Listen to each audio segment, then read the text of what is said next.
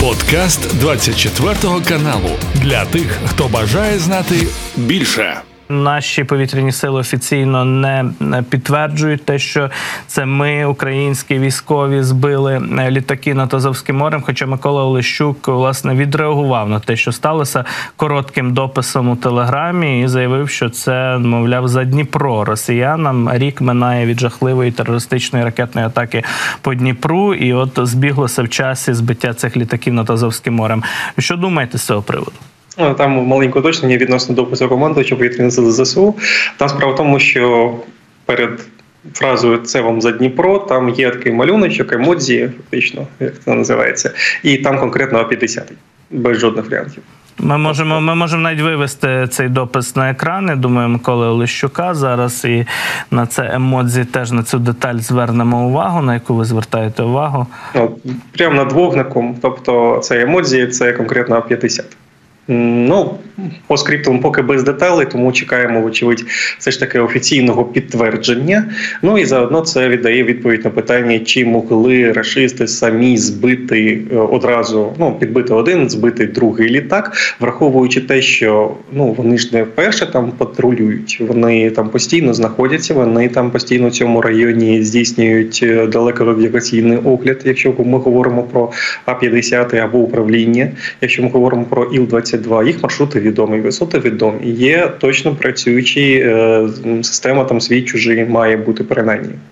І у будь-якому випадку, ну, ну неможливо навряд чи переплутати А п'ятдесят і Іл двадцять два, це доволі великі літаки з, ну, з великими сигнатурами, і переплутати їх з чимось іншим. Тобто у версії того, що рашисти самі могли збити ці літаки, ну, скажімо так, віриться дуже-дуже дуже складно. Але це насправді стандартна практика, коли у РФ за будь-які речі, коли щось трапляється ну, екстраординарне, вони намагаються якось применшити і, мовляв, ми це збили самі. Ну, логіка. Але тут треба просто зазначити для розуміння, що відбулося. Україна знову пише історію військову.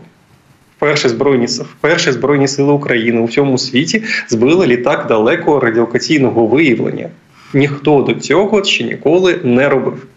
Ніколи такі літаки у бойових діях не збивали. Вони, ну там, дійсно, є там авіакатастрофи, вони там втрачались, падали самі.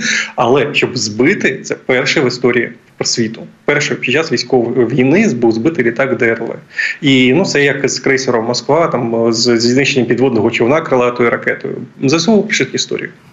Фантастика просто. Ну, а от якщо от логікою цією намагатися зрозуміти цю логіку російських так званих воєнкорів, їхніх коментаторів, е, воєнних подій, от е, що їм дає взагалі ця версія, що це ми самі збили? Що збили і пишаємося тим, як ми самі збиваємо свої літаки? Чи це просто намагання вкотре всіх навколо переконати, ну, свою аудиторію, що там українці ні на що не здатні, та вони не могли наш такий топовий літак збити, тому краще взяти, так би мовити, провину на себе, і це буде, так би мовити, менша репутаційна шкода, так, в такому випадку, аніж визнати, що це зробили українські повітряні сили.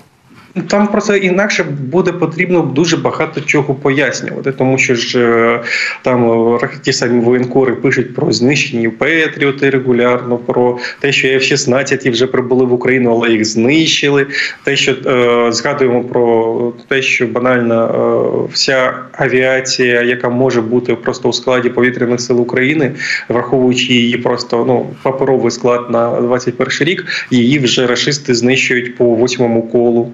Тобто, для розуміння, в них офіційна статистика Міноборони Російської Федерації – це знищено понад шістсот літаків вже. Для розуміння, це більш половини того, що є у, просто у парку повітряних сил США. Тобто, вони вже точно доїли там, напевно, умовно, звісно, в дужках, доїли там весь повітряний сегмент європейський НАТО і вже починає там воювати США безпосередньо. І це стосується зенітно-ракетних комплексів та іншої техніки. Тобто, брехня на брехню, брехня на брехню, необхідно якось це підтримувати. Ну і виходять такі от речі, коли можна там заявити, а це ми збили самі, нам нічого страшного. Ну, зрештою, от чудовий приклад, коли після того, як Вагнер проїхався там трохи по самій Російській Федерації, він же назбивав дуже багато літаків, і всі такі, а, ми можемо. Це, це була реакція у щось неї взяти. Це прекрасно просто. Ну, з таким ворогом нас, насправді і легше мати справу. Нехай вони самі себе дурять, не роблять висновків з того, що сталося. Тобто, в принципі, бачимо, що росіяни навіть бояться правді в очі поглянути.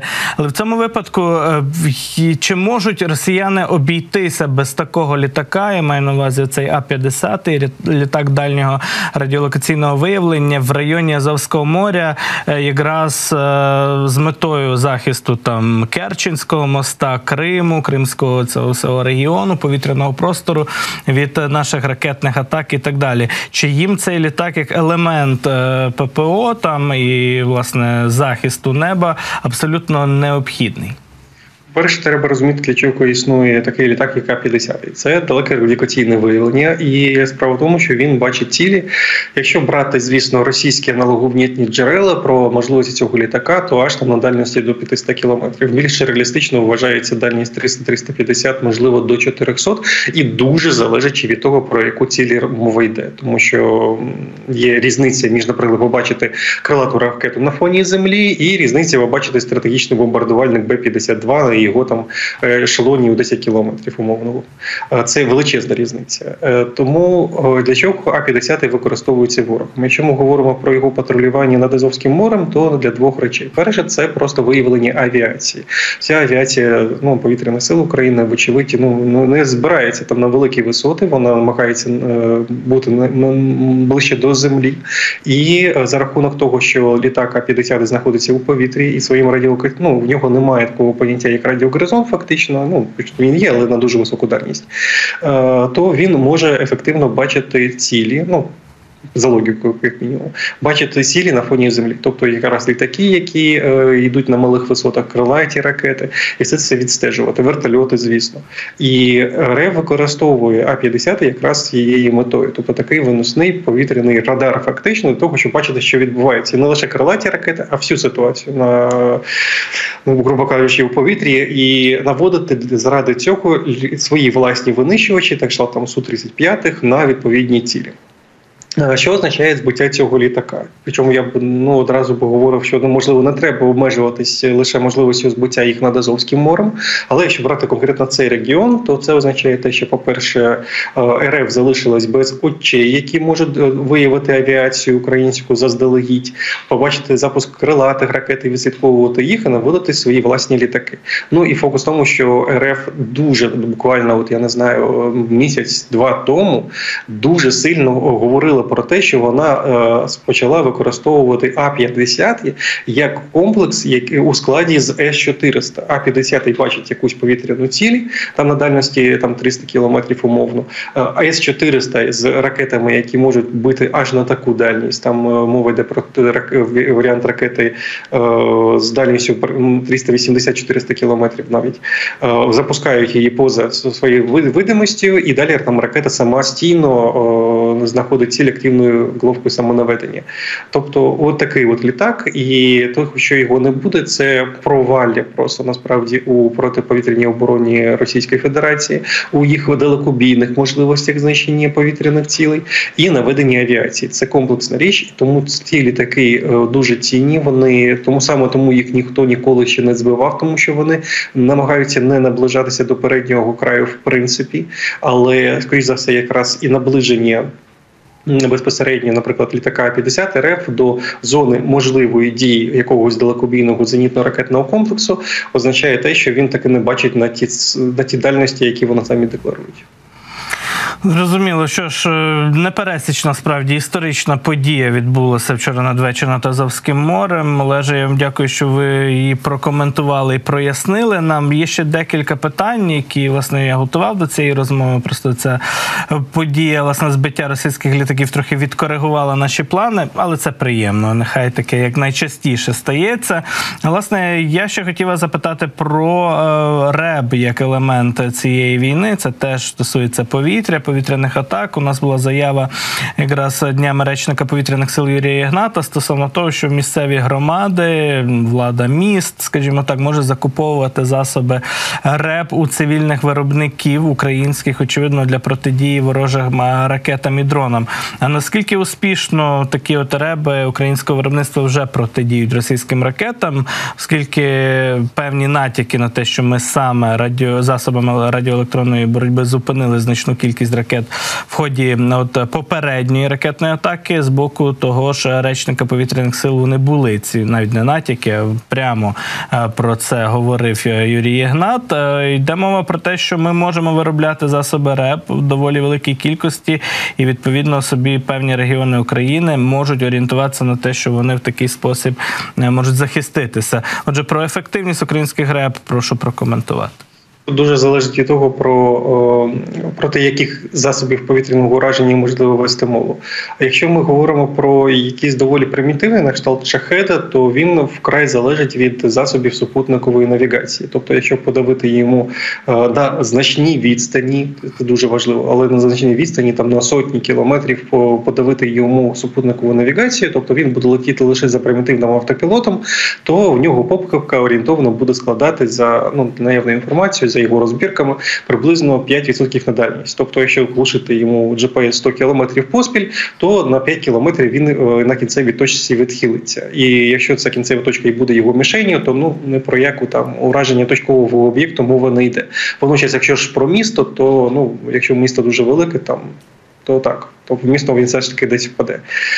Відносно протидії, наприклад, більш довершеним засобом на кшталт крилатих ракет, то, наприклад, така ракета, як Х сто один, має довершену систему. Вон там не лише супутникова навігація, там інерціальна система навігації, яка також самостійно себе обраховує, де знаходяться ракети у повітрі, в незалежності від будь-яких дій. Це внутрішня система, на неї ніяк неможливо вплинути.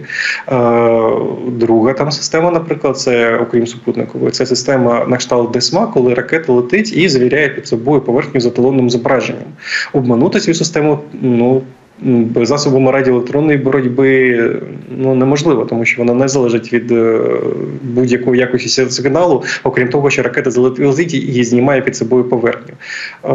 Третій рівень ракет, на які РЕБ може вплинути, але потребує ну, навряд чи того, що можливо купити умовно на Аліекспрес, коли говориться про лише супутнику, ну, пригничення супутникової навігації. То це ракети Х двадцять два, які мають активну радіолокаційну головку самонаведення. На неї можливо ставити перешкоди, і про це офіційно, що його, ну, те, що такий метод використовується проти, наприклад, ракет Онікс, які також мають активну радіолокаційну головку самонаведення, також ну, повідомляло командування повітряних сил. Зрештою, залишаються балістичні ракети, які летять більш ніж швидко, і на них, що впливає там РЕБом, на супутникову навігацію, що не впливає, там довершені системи наведення, інерціальна, і якщо говорити про Іскандер, то на кінцевій ділянці там працює головка самонаведення, тому ну, доволі це буде складно, скажімо так, і, і тому їх треба збивати. Але якщо мова йде про захист від, наприклад, шахедів, то у випадку, якщо вся Україна буде закрита безпосередньо таким просто мережою суцільною комплексів РЕБ, які просто давлять супутникову навігацію, то це буде мати ефект і погіршить насправді так і, ну, наприклад, дії більш довершених засобів тих самих крилатих ракет, але не так, щоб це було вирішальним. От для шахеда це може бути вирішальним фактором, або для інших засобів то можуть бути питання. Але все це, звісно, виходячи з того, що ми знаємо про крилаті ракети РФ, там про інші засоби ураження станом на зараз. Зараз відбувається той процес, який вже також оголошений, про те, що якість самих засобів далекобійного ураження, крилатих ракет ворога, вона постійно знижується. Це означає те, що там використовуються більш примітивні системи, на які, можливо, там, ну, наприклад, не буде ставити вони ДЕСМАК, будуть використовувати лише там інерціально плюс супутниково. Ну тоді крилата ракета прирівняється за до шахеда фактично. Олеже, дякую вам дуже за таку детальну відповідь і за цю розмову. Олег Катков з нами був на зв'язку, і говорили ми, бачимо, і про захист нашого неба, про системи РЕБ, які можуть використовувати українські міста і регіони для захисту від російських повітряних атак, і про історичну, як ми тепер уже розуміємо, подію. Це був подкаст для тих, хто бажає знати більше. Підписуйся на двадцять четвертий канал у Spotify, Apple Podcast і Google Podcast.